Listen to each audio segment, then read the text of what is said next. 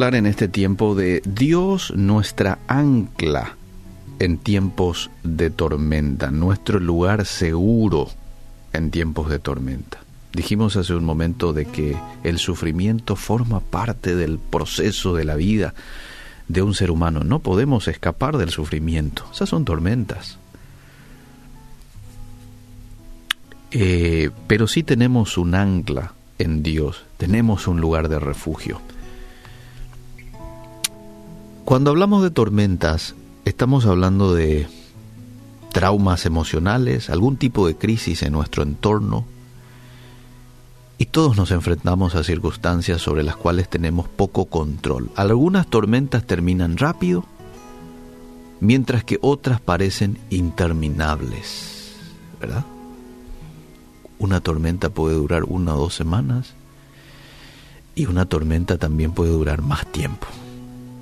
Algunas tempestades causan poco daño, otras dejan una gran devastación a su paso.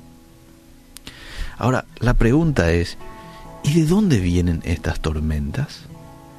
A veces las tormentas de la vida las atraemos por las decisiones erróneas que tomamos.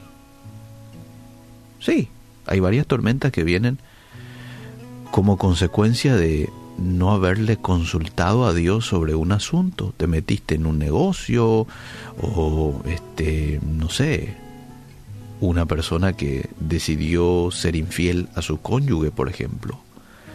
Después la persona se entera, viene una tormenta. Esa no es una tormenta que Dios haya traído a la persona, esa es una tormenta que viene como consecuencia de. Pero en otras ocasiones las tormentas son causadas por las acciones de otra persona. Y bueno, aquí hay un ejemplo lo que mencionaba de la infidelidad.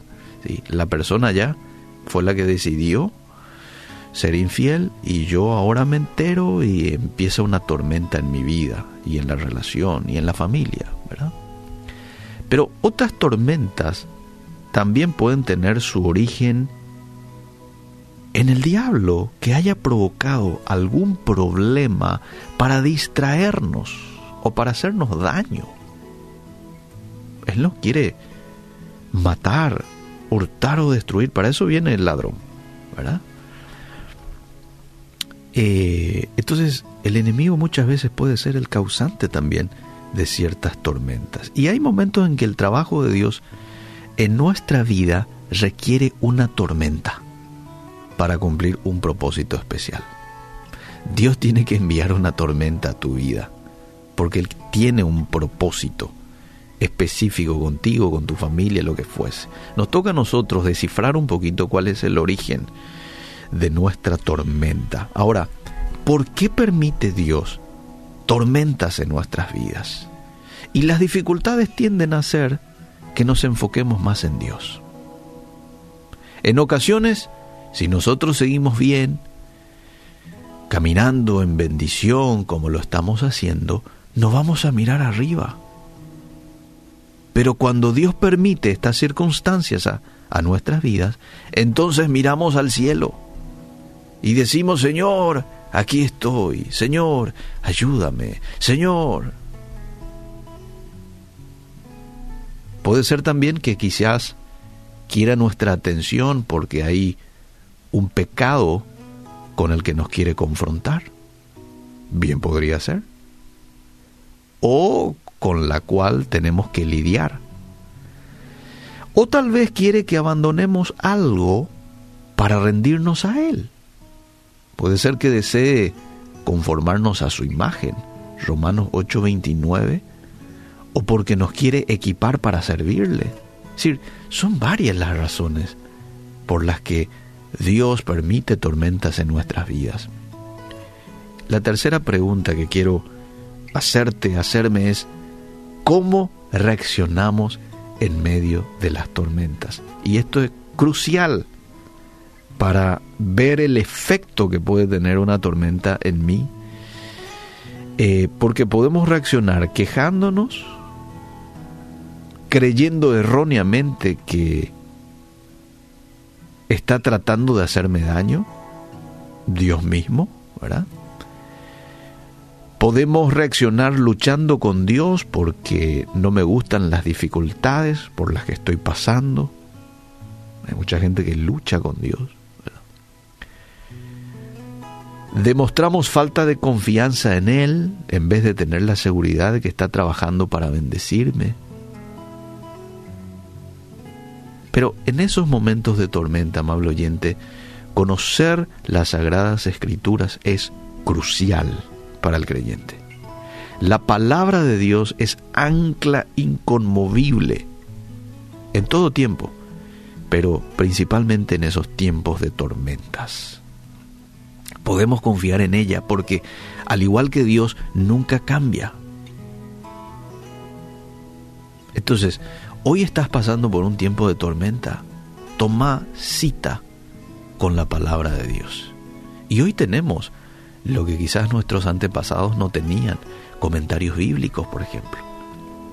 Podés agarrar y leer un pasaje y no te queda muy claro, y podés ir a un comentario para ver eh, qué es lo que quiso decir aquí el autor, a qué se refiere, cuál es el contexto de este pasaje. Hay programas aquí que usted puede volver a escuchar y, con lo cual va a crecer en el, en el conocimiento bíblico, en la comprensión bíblica de algo. Eso es muy importante en tiempos de tormentas. Lo segundo, en tiempos de tormentas potencie su oración. A medida que tu tormenta crezca, tu tiempo de oración se debe de potenciar. Y aquí nos deja una, un interesante eh, una interesante muestra el propio Jesús.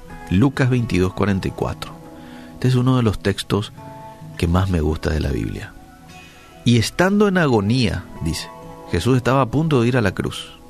Ya era consciente de todo lo que se venía. Estaba triste porque apartó a algunos discípulos y les dijo, estoy triste, acompáñenme en oración. Y después él se aparta y dice el texto, y estando en agonía, Agonía es un sufrimiento de muerte.